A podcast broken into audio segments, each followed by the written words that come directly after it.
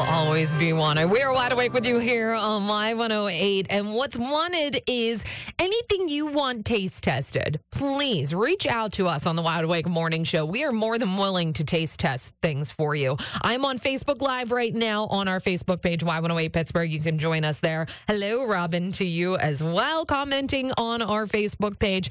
I am taste testing live right now Mountain Dew's Flaming Hot. So it was brought to my attention yesterday.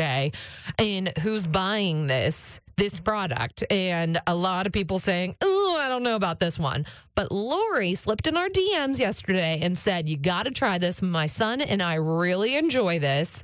And so I said, Sure, why not? I went out to the store yesterday after the show and I said, I'm going to try this just so I can be able to comment on this better. So I've cracked it.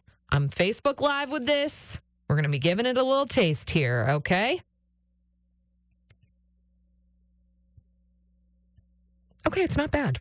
I, I psyched myself out for this so much, afraid that I was like really not going to like this. It's not bad. I don't really, it's not really spicy at all. To me, it tastes like a regular Mountain Dew. Am I weird?